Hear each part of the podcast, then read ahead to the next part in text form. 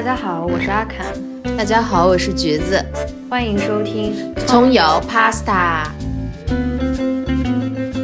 嗯，今天呢，我们聊了一个跟大家息息相关的，而且最近橘子是比较有心得的话题哦，就是减肥。是的，我们要不要用一句话来总结一下自己跟减肥的关系？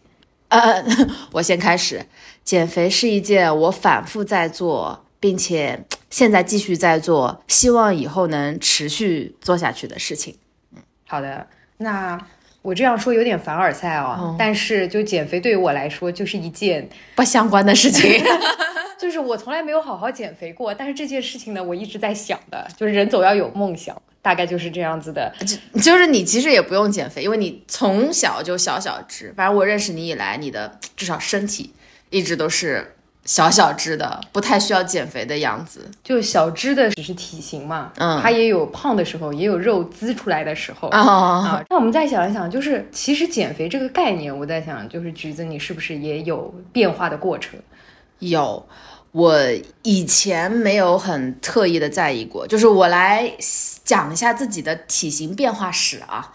就是大概是小学一二年级的时候，我其实是一个小小骨架、小小只的人。然后大概是三四年级开始，女孩子发育了嘛，然后我就再也没有瘦过。就是从发育开始，好像是有有有很多女孩子就过不了发育关，过不了发育关，尤其是你胃口开了又合不上之后呢，呃，很有可能就一胖不可收拾。我大概是整个初中。高中都挺胖的，对我和我和阿侃是高中同学，应该是有见证了我整个胖胖的高中史。然后我是什么时候第一次想要减肥呢？就是在大四的时候。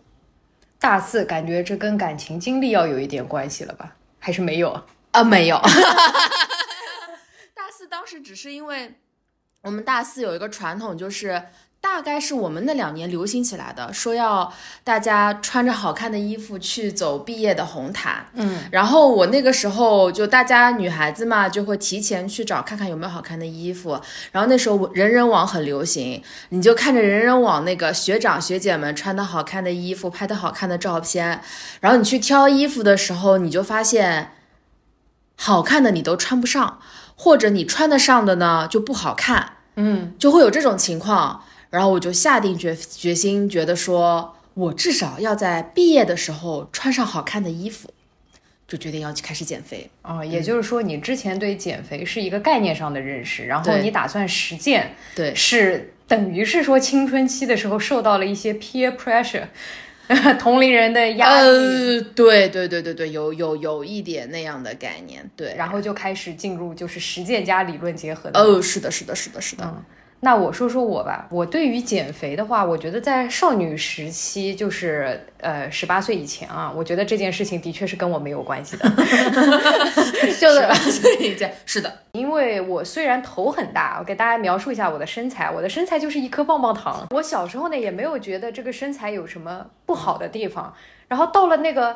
大了以后呢，也觉得就是哎，不用减肥啊。当我对减肥的这个理解进入新的认识，是我长大了以后有一次，我爸拍到了我的一张照片。你知道，就是这种世界里面总有一些直男出现，不是你的前男友，就是你的爸爸。我爸拍到一个照片，说，嗯，光看腿根本分不清母女啊。然后我从那个时候开始呢，就第一次有了一个想法，就是说减肥这件事情是不是跟我还是有一点关系的？嗯，然后后面呢？可能就是近两年的事情了，你知道，就是人到中年，就是这个新陈代谢变慢了以后，你不得不进行一些刻意的维系啊，就是那种说我要费尽全力才能显得毫不费力，对对对，就是这种感觉。然后我意识到这个是有一次，就是又是我爸啊，他拍到了一 张照片，他说杨爽，你肚子不要挺起来。但是我在拍这张照片的时候，我没有挺肚子，然后我才发觉，就是当时啊，这个小肚子是有一点出来了，然后我才想到，哦，那这个不能靠你平时这样子就是轻松活着的状态，就是因为你新陈代谢变慢了嘛，你不改变你的生活状态，其实你就是在变胖的，嗯，对吧？就有一些人莫名其妙到了中年会发胖，也是这个原理，就他其实没有改变什么。然后我当时就想，啊，那可能真的要考虑一下减肥这件事情了。当我意识到，就是减肥可能跟一个正常身材的人也是有一定关系的，这是因为它跟健康挂钩，嗯，或者是说可能换一个说法，不是说要减肥，而是说要塑形什么的，这是我近两年对它的这个概念产生的一个变化。接着说吧，就是正式的减肥的经历啊。好的，好的，觉伟先讲。对我刚刚说到，我大四的时候，为了能穿上好看的裙子啊，减过一次肥。那次大概是半年左右的时间啊，减到了接近一百斤。对，我觉得当时还是很了不起的一个成就。对你，你有必要跟大家说一下你的身高作为哦，一六零，对，一六零一百斤其实是已经是就是在健康概念上面对非常标准的一个体重。对对对对对，就反正当时呃，我也学了很多理论知识，比如说现在依旧很流行的一个 A P P 叫薄荷嘛，嗯，它当年是一个网站，然后里面有帖子，有论坛。然后有大家宣传的各种好的、不好的减肥方法，我尽量的去做了一些功课，做了一些分别。所以，其实我的第一段减肥虽然不能像我现在的第二段减肥那么健康，但是相对而言，我还是剔除了一些。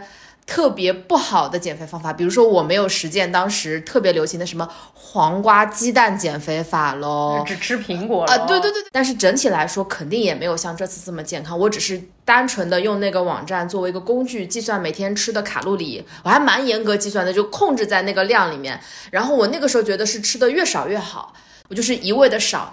然后我是加了非常大的运动量的，那个时候我。嗯，实习结束回来是会走将近一个多小时、两个小时的路，回去以后还会就是跳郑多燕的那个操，嗯，然后就嗯是好有时代感的名字，是吧？是吧？是吧？郑多燕那个时候大家好流行的，就是那个时候的帕梅拉。然后我就是这这个减肥完了之后，维持了一段时间。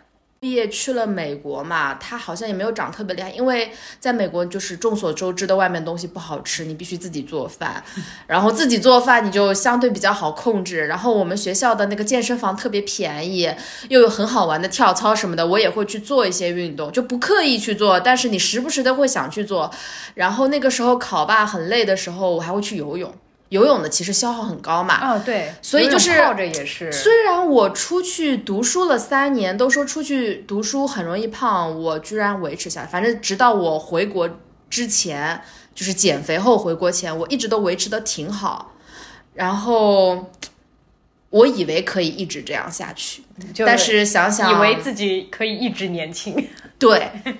直到我回国，并且开始工作，就是嗯，工作过的人可能都明白，就是工作开始，可能慢慢的就会胖起来。我们以前在还没有毕业的时候见到过学长学姐，就是一年工作一年之后来跟我们聚会，就是胖若两人。我那个时候还不理解，直到它真真实实的发生在了我身上。就是真的像吹气球一样的胖了起来。对，而且我能理解啊，就是你在就是人在那个工作压力之下，你想要快速选择一样让你精神放松或者可以释放多巴胺的事情，其实这件事情运动是可以达到的。对，但是运动这件事情太需要消耗意志力了。对，大家就会选择运动的另外一面，就是吃点什么。是对，就吃点什么让自己开心一点嘛，对不对？我最初在减肥的时候，你想那个时候我可是在学校在寝室。我也是买了一个食物秤的，嗯，就是我那个时候也是变态到会算分量，然后算卡路里的。后来不就是因为那个发现你不用算卡路里，好像也能维持下来嘛，然后我就放松了。然后放松的那个大门一旦打开呢，就像潘多拉的魔盒一样，渐渐的你发现以前有些你会很注意不吃东西，比如说。吃鸡肉、鸭肉，一般你减肥的时候会去皮嘛？你就觉得哎没关系啊，也可以吃，吃少一点就好了。但其实你是刹不住车的，嗯，你就会就就吃了，吃了也就吃了。然后有的时候你觉得这个饭盖焦了，上面一层油，你你会要去涮一涮什么的。当你放松下来之后，你这些就其实也不在意了，觉得那样其实口味更好嘛。嗯，反正是日积月累的这个结果，就慢慢慢慢的反正胖起来了，直到。就大概是工作后五六年左右，嗯，我们阿侃同学每次见到我，每次跟我吃饭的时候，都会语重心长的说，要不要考虑去运动一下？对我是觉得这样子的，就是橘子，以前虽然不能算得上瘦吧，但是一个健康的身材，而且他皮肤特别好。那段时间他工作的就是，我想，哎，这怎么人没瘦也就算了，怎么皮肤也变差了？所以我觉得你肯定是健康上面出了一点问题。我就说你就别把运动当成一件就是可做可不做的事，你就当成你是要刷牙，每天都要刷的，什么也没说动，也没劝动啊，就比较失败。最后是什么契机的？最后是妈妈是个护士，爸爸是有高血压的，他每天早上会给我爸量血压。嗯，然后他担心家族遗传，所以从我工作开始，我每一次回家，我妈必给我量血压。然后有一年过年的时候吧，应该就是今年，他量完我的血压，他真的快哭了。他跟我说。他就他就看着我的那个血压，他给我量了好几遍，头几遍你就你就看着他眉头紧锁，整个人神情紧张，动作都开始慌张了起来。你也跟着慌。他他那个医生看着那个报告说 “Oh no”，然后你就更更 对啊，就是他，而且是属于他量了第一次，有一种就是我是不是看错了，然后要给我量第二次那种，对吧？然后他量完第二次就是确认了结果之后，他跟我说：“你已经接近了高血压的临界点。”嗯，他说好就好在呢，在还没有正式进入高血压之前，它还可逆。嗯，但你一旦过了那个值，就过了那条线的话，你要终身吃药了。嗯，然后他说，你爸爸就是三十几岁开始有高血压，并且吃药吃到了现在的。我不希望你现在就开始吃药。然后我想想，这样不行，他已经严重侵害到了我的健康，然后并且。事关我是不是要终身吃药这件事情，这这这要吃，我本身什么运动之类的就很难坚持，你还让我每天想着吃药，我一定记不起来的。所以出于对自己的有效认知，对吧？对，我就觉得，嗯，我上次减肥曾经能够瘦下来过，这次一定也可以。嗯，然后并且呢，在那段时间，我们所里有个非常好的榜样，他是我呃本科学校的那个一个学长，大概零三级左右，我是零八级的。然后他那个，呃，当当年在我们所也是非常有名的，身材比较敦实的一个男的合伙人。我入所那一年就知道他大概是比较敦实的那个样子。我有一天走在路上，发现他瘦了至少半个人。就看着看着，让我一看一个帅哥，我一看，哎，他那个就是他很明显是比我更夸张的那个体型，嗯，他都能够瘦的这么成功，就是他现在是一个正常身材的男性了。他都可以做到，而且他年纪肯定比我大，嗯，那我一定也能做到，嗯。然后我就开始了我的这第二段减肥，嗯，对。那总结一下，橘那个橘子的第一段减肥呢，是用了一些那个时候看似科学，其实呢就不怎么科学，自己胡搞。但由于自己年轻，那个时候就其实你现在想想，二十出头的那个年纪，你随便干点什么都会瘦的，就是你只要做点努力，对吧？对，你稍微运动一下，对，你稍微少吃点儿。然后你到了第二次减肥的时候，一个是动力跟理由都更充足了，对吧？对，嗯，因为你想，呃，裙子嘛，你可以不穿的，嗯。但是你现在因为是关系到你的健康，而且听下来还背负了一些家族责任，对吧？啊，啊，是。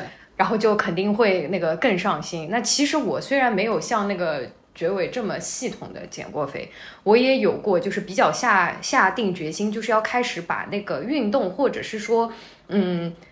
减肥的这个思维融入生活也是，呃，有一个契机的。哎，又是我爸，你爸爸在减肥的这件事情里面起了好重要的作用啊。对，因为我爸其实个人是非常喜欢运动的，他是那个每天五点钟起床要去早锻炼，一直到保持到现在的人。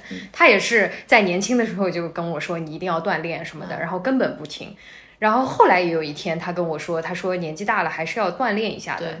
然后最后搞定这件事情的呢，当然就是，嗯，能使鬼推磨的那个东西。他跟我说，你要是好好锻炼呢，我就给你车的油钱。然后我想，这油不停的涨，对不对？压力这么大，我想行。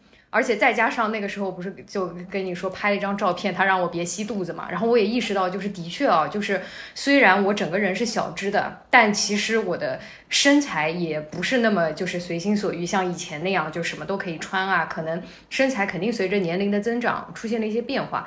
然后第二个就是我开始意识到，就是以前我在迪士尼可以一直玩到晚上，这几年玩到烟花前我就累了。然后我想发生了什么呢？后来想，年纪大了，年纪大体力不够了。然后当时我就想，哎，运动是不是改善这一切？所以就是虽然就是我可能的目的不是直接跟胖啊或者是这种直接的有关，但是我曲线救国也是最后达到了一个目的，就是我可能要开始运动和注意饮食了。那就是也开始进行了一些运动，包括就是加入健身房。然后加入健身房以后呢，还是觉得挺开心的，所以我当时也推荐你嘛。嗯，因为我突然就是一下子切实的感受到，就是人家说就是运动跟读书是两个不会辜负你的事情。嗯，是什么样的感觉？因为运动它是切切实实你的身体分泌多巴胺的，就你结束运动的那一刻，你真的是快乐，就是你的身体和身心都是愉悦的，而且比较有成就感。然后这种感觉，我觉得在工作了一天，或者是经历了一些糟心事的时候，不但对你身体有好处，对心灵也是有好处的。嗯嗯。那绝伟先来报一下你这一次，我们可以说阶段性成功的减肥的数据怎么样？掉了多少？嗯，截止到目前为止，我感觉二十五公斤应该有。公斤吗？嗯。这么厉害？嗯，真的是太厉害了。那你用简单的方法。总结一下，虽然就是说减肥方法可能是要因人而异的，嗯，但这个方法你你觉得是不是实践下来，你觉得自己还能坚持？对，比较能坚持的一个。就跟你突然说你要这么样再活半年，你也觉得 OK，OK，对吧？那你用的是什么方法呢？跟我说说。就是简单来说，其实就是创造热量差。那开始上理论了，对对对，第一次减肥的理论对成熟了，就是。创造热量差呢？呃，它里面有很多细分的小细节啊，但是和就是长久以来大家说的减肥的最朴素的理论是一模一样的，就是管住嘴和迈开腿。嗯，就是呃，每人每天它是有一个基础代谢的，就是你什么都不干躺在床上的一个基础代谢。这个现在也可以用很多方法测出来。对对对，你的基础代谢是什么？然后秤可以直接帮你称出来。对对对，你你你很明显，你你会知道你大概基础代谢是什么是怎么样的。一般来说，体重更大的人，你的基础代谢会更高一些。然后呢，如果你不是躺着，你每天活动，根据你活动的强度的高和低，你会有一些每天的基础消耗。嗯，然后你这个这个是所有的消耗的这个量，然后你你的进来的量是什么呢？就是你每天吃的食物，嗯，它是会有一个净摄入的一个热量。嗯，但是食物你在吃进去的时候，食物是有一个消耗的，嗯，它叫食物热效应。然后所以其实你比如说你自己根据计算，你吃了一千三百卡的食。物一天，实际上被你自己吸收的大概你是要打个九折左右的，因为你打掉的那个折扣是为了消化你的食物而消耗的热量。嗯，所以呃，应该还有一些其他的值，记得不是很清楚了，但大概就是这个样子，就是说你每天的基础消耗，呃，你你你吃进来的东西减去你的基础消耗，减去你的食物热效应，再减去你的一天的，就是各种活动的消耗。你要使得它是一个负值，你就你就会慢慢变瘦。对对，嗯，然后就是说，其实这有着这个理论的话，你就会少走很多弯路。我听下来是这种感觉。对，一些极端的方法，什么只吃苹果啊，什么你肯定就不会去试了。对对对，因为一个是这件事情你是坚持不久的，对对不对？对我之前就是刚开始沉迷运动的时候，也有一点就觉得动得越多越好。直到有一天，就是因为当时应该是现在想了一下，应该是身体缺电解质，就是你运动量太大了嘛。就脚抽筋了，嗯，然后当场后来在那个地板上坐了一会儿，我是喝那个电解质水喝好的，啊，然后当时有一点害怕了，就是你因为你想运动的时候一下子抽筋，你就会想，如果有一天你是在做一个需要一些你身体控制的动作，你出现这样子的情况，就很像游泳的时候抽筋，很吓人的，很可怕，对吧？然后就有一点害怕，然后当时我就想，哎，的确就是所有的事情你都是要找到自己。合适的方法，对对，不能过，你不能因为这个好吃就一味的吃，你不能因为运动是一件好事儿就拼了命的干。是的，包括就是有一阵子就是沉迷于撸铁，就那阵子特别喜欢举东西啊，举到就是我平时生理期是非常非常标准，是是晚一天我都会很慌，因为很准的。然后那一个月干脆没来，就是你知道，就运动过量的时候，有的时候会引起你生理期的那个。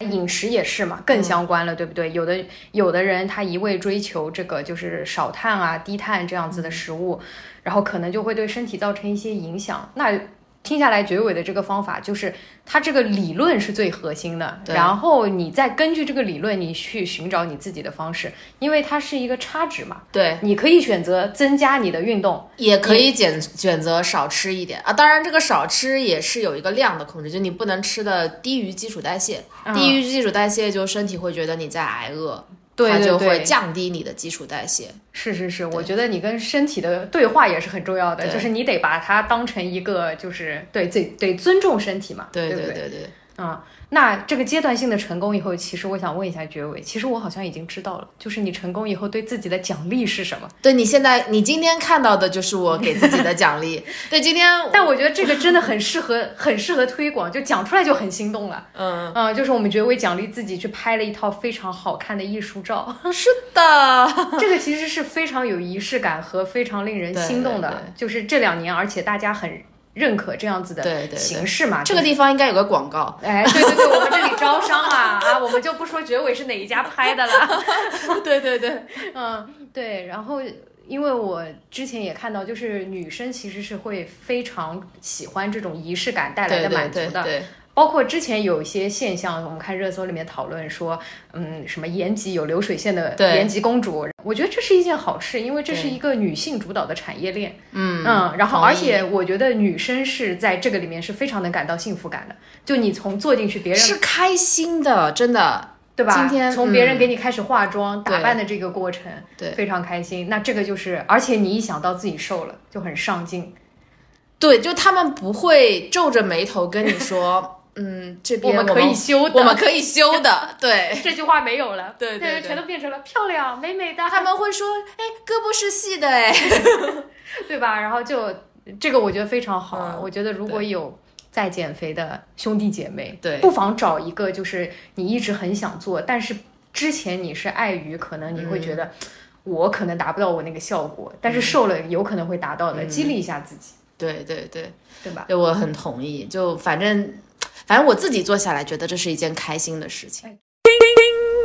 就是现在，嗯，身体上肉还是松的。就这个这个讲到另外一个话题啊，就是因为我之前基数比较大，所以我尤其是很多人给我建议的时候，都说你一开始先不要加太多的运动，否则的话膝盖会受不了。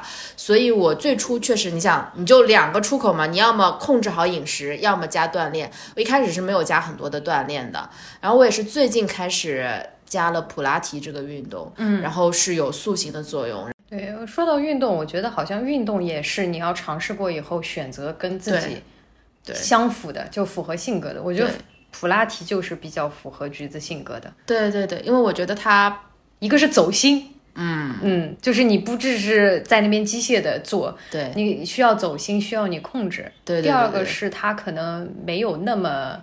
就是比稍相对的表现形式温和一点，但是你练下来其实挺挺累的。就是我如果去跑步，它会一下子把心率拉得巨高，嗯，然后我整个人的那个状态是会你你会感觉到全身每块肌肉在疲惫的。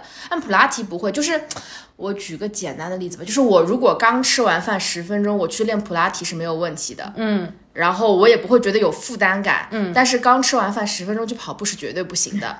就是你整个胃是抽抽的，所以我觉得就是虽然我也不是因为这个原因去练的普拉提啊，但是不知道这样能不能形容出来就是两种运动的差异，嗯，你就相对温和一点。对种对，像像有的人他就像我，我是比较喜欢那种节奏感跟仪式感比较强的，就是我就很喜欢，呃，像那种呃跳团体的操啊什么的，而且我就喜欢跟大家在一起，啊，嗯，就是我我不太习习惯私教，就是我喜欢呃。周围有人跟你一起动的感觉，然后最好呢，我的前方还有一个动作标准的班长，那不是就是以前做广播体操嘛？对，就是我比较喜欢这样子的那个运动，嗯，然后就是普拉提，我也是喜欢，就是稍微多两个人，啊，啊、然后瑜伽也是这样子，可能比较适合我。然后像嗯我，我也有朋友，就是他尝试了半天，他觉得跳绳是最适合他的嗯有氧，就也有。所以我觉得就是运动这个事情。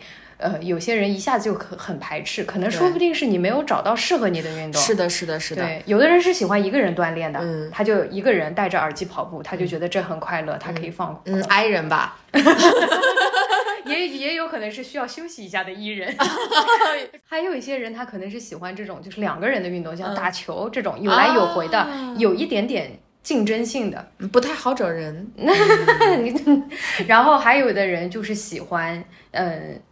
就是他是这个运动本身很快乐，是比如说他就喜欢踢足球，他不喜欢跑步，因为跑步是你自己一个人坚持嘛，你踢足球就是你有个追逐舞，对，然后有纯粹的这种快乐，就赢球的快乐，所以我觉得大家可以多尝试一下，对对对，总能找到适合自己的那一款。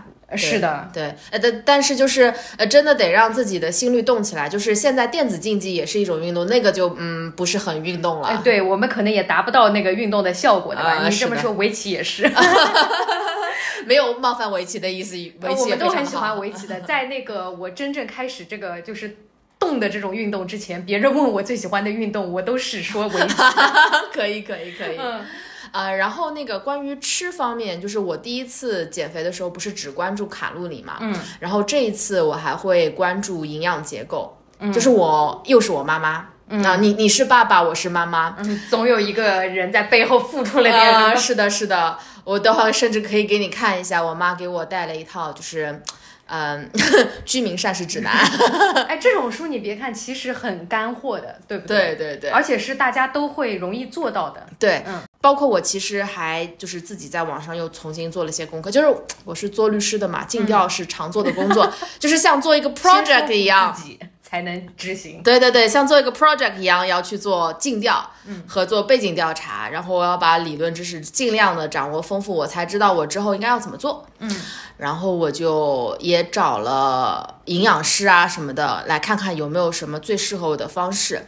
大部分呢，就是我发现大同小异，理论其实基本上都大同小异，基本上就是你一定要把营养素吃全了，嗯，就你一天你不能说。碳水不吃，或者蔬菜不吃，或者肉不吃，都要吃。包括你每天的油脂的量也是要够的，否则的话呢，就会有各种各样的问题出来。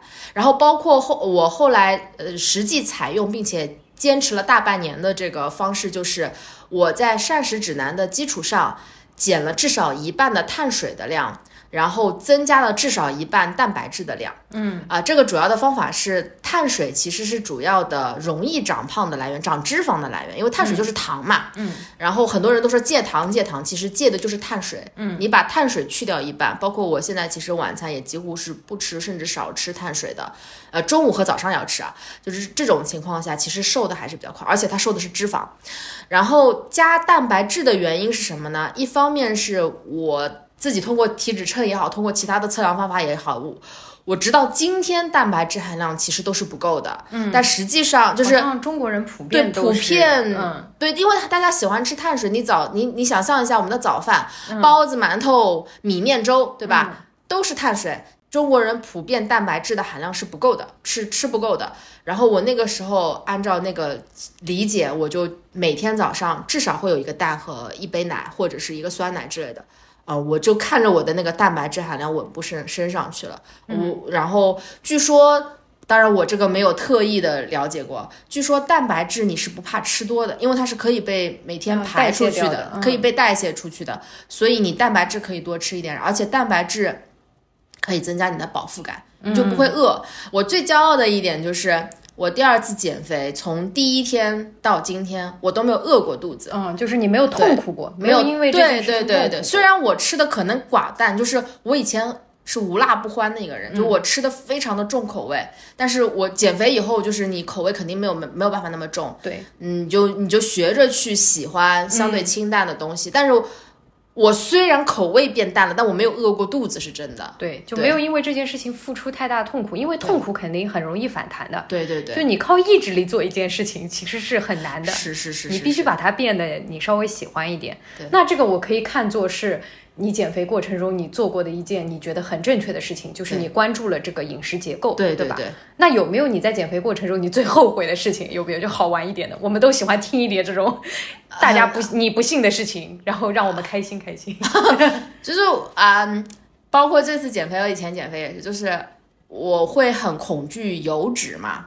嗯，就虽然所有人都说你一定要把油吃够了，嗯，但是我其实像我炒菜。因为我觉得水煮菜不难吃，嗯，然后我吃沙拉，我也是可以完全不用加任何沙拉酱之类的，然后所以我就很少炒菜，我几乎都是水煮的菜，就加一点点盐就好了，就导致我这次去体检，好像胆固醇有点高。哦，就是，对，这其实就是等于说你要在你自己的喜好跟这个科学理论之间找到一个平衡。对对，就是虽然就是你减肥，大家都说啊你要少吃油炸的，然后你是一个太怕这个的人，你就借着这个理论想着，对啊少吃啊，那我就不吃啊，结果啊吃的太少了，就还对对对出现了一些对对问题，吧？对据据说因为胆固醇是脂溶性的，你不怎么吃油的话，它就排胆汁还是什么就排的少，使得它的代谢也变少了，就会就会有一点点偏高。对，嗯，那我可能比较后悔的，其实我是高中的时候，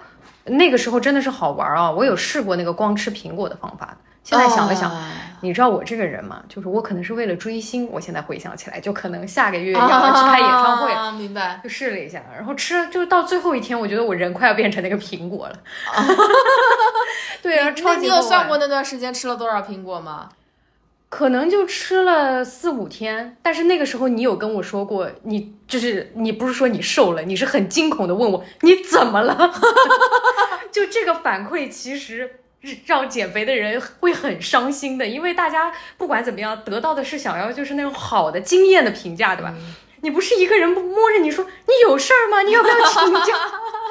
对，然后我就觉得就是这个是很后悔，而且以后我也知道，就是说如果不是你这个减肥是非常紧急的情况下，完全不用这种方法，而且这种方法真的很难坚持下来的，最好找一个让自己快乐的方法。对，我想起来，我刚回国的时候，我去过一小段时间健身房，因为那个健身房离办公室其实挺近的。嗯，然后那个时候和我同期的有个学员介绍过一个。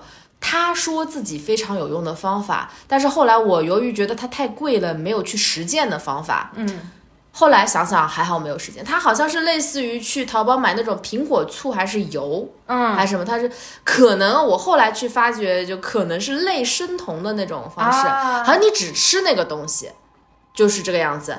当时呢，一方面我觉得他卖的那个东西太贵了，嗯，我就没有去实践。另外一方面是，就是健身房共同带我们的那个教练看了那个东西说，你吃这个为什么不来问我？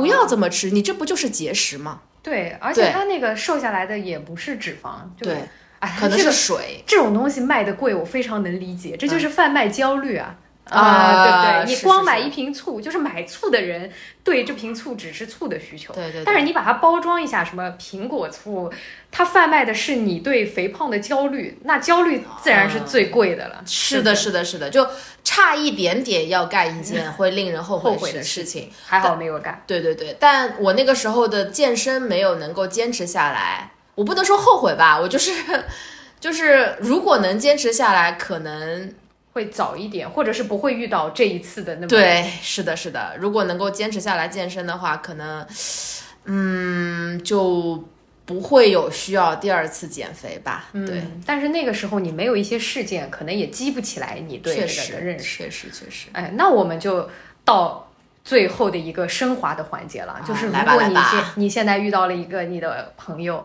你要给他一些关于减肥或者是保持身材这健康生活的建议，你会从你自己出发，你会怎么给他的建议给建议呢？啊、要找到一件你愿意长期坚持的生活习惯，嗯，就是好的生活习惯来带动你的减肥。因为说实话，我包括第一次到包括现在有有一句话，我觉得讲的非常对，就是减肥没有成功失败这一说，嗯，减肥只有放弃。你一旦放弃，它其实你就回到了不好的生活一习惯。一旦放弃，比赛就结束了。安琪教练说的。就是这样，就所以其实你如果呃，所以你只有把减肥当做是你的一个生活状态，而且你是愿意长期坚持的那个时候，它才会是持之以恒的，成为你生活的一部分，你才不容易反弹。说实话是这样，就是如果你自己都坚持不下去，早晚会反弹的。对，或者是你想着你就坚持不下去。对，那它就是太痛苦的一件事情，也坚持不久的。对，呃，我跟呃这点上面，我跟橘子是那个就是高度同志的，就是非常认可的。我也觉得就是说，呃，如果我现在遇到一个，就是遇到几年前的你吧，对减肥这件事情还是不是说排斥，就是你归你说，我归管我不不听。这样的人的话，我觉得首先我可能会跟他讲，就是说你不要只听减肥这两个字。你就是把这个东西改成就是健康，你是不是愿意接受了？对对对对，我觉得就是随着我们年龄的增长，这个东西的确是应该跟我们每天生活都绑定在一起的。对那你找到你适合自己的方法，就是我也有问过有一些就是我减肥非常成功的朋友，有一些人用的方法，你听上去就会说啊。这也叫方法，有的人可能就说，我把我每天吃的东西，我只是写下来了而已。对就有的人他用记账，他就能瘦下来，因为他记着记着，他就发觉这些有些多了，他下一次吃的时候就有感觉。对嗯、然后记着记着就会发觉，哦，原来不记不知道，一天吃这么多东西，那有意识的会少一点。对那有的人是其他的其他的方法，他可能要找到一个搭子一起去运动，对吧？反正找到适合自己的就可以。是的，就是没有一个定论，也没有一个绝对成功的是是是法则。是然后我觉得就是大家可以选择在自己无论是经济还是心理能承受的范围内付出的一些成本。就比方说像觉伟这样子，是呃工作比较忙的，他可能就是。愿意花一些时间、一些金钱寻求一些专业的帮助，对于你来说效率是比较高的。对对对那比如说有一些呃朋友，他还是学生，或者是他觉得没有必要在这上面就是哎花钱花钱，那嗯其实也是有非常好的适合你的方法的。因为减肥这件事情已经好多好多年了，就是你真的去 B 站，不知道多少 UP 主给你宣传最正确的方法。我现在自己也会去学习和看，嗯，就其实好多好有用的干货都是免费的，都可以看得到。是，然后你学到了以后再为你自己所用嘛，对对就跟你学习基础知识和你真的运用到工作当中，还是需要你自己来，你这个机器进行整合再对对对，输出一下的。嗯，那我我现在的话，其实也不是说在减肥吧，我的那个方法就是每天保持健康，可能就是一个星期会去四到五次健身房。那、这件事情。在我心里已经不用意志力来带动了，我会觉得如果有的时候不去，就真的挺难受的，就觉得没动到，嗯，然后真的动到出了一身汗是很舒服的，嗯，然后饮食这件事情，我觉得如果你不是过度的这个肥胖，或者是嗯，就收到了我们成年人的情书啊，就是体检报告提醒你的话，其实我觉得只要适当的注意就可以。对对对对，道理大家都懂的。对对对就是晚上少吃一点，对啊、那个再加工的食物少吃一点，对对？对对对。嗯，整体食物怎么说呢？就是因为我之前基数大，我是真的需要严格控制嘛，所以我会特别注意我的那个整个饮食的干净和那个呃清洁。但实际上，如果是身材很正常的朋友们的话，你就正常吃家常便饭，一日三餐，外卖也是可以吃的。就是注意寻找一下，不要每天都吃油炸的，嗯对吧？每天肯定不行。你吃个炒炒炒炒饭，吃个那个炒菜都是很正常的，对，就不用太极端。对对对对对因为你想要你今天的选择，你一旦选择了这个东西，可不可以跟着你一起走一辈子？对对如果你觉得这样一辈子活没有问题，那可能就是一个可以尝试的方法。对对对，嗯那如果大家有什么减肥的小趣事，或者是想要给我们的建议，或者是觉伟刚刚那些理论里面有不对的地方，欢迎一定会有不对的地方。嗯，那我们今天就聊到这里，下次再聊。嗯，拜拜，拜拜。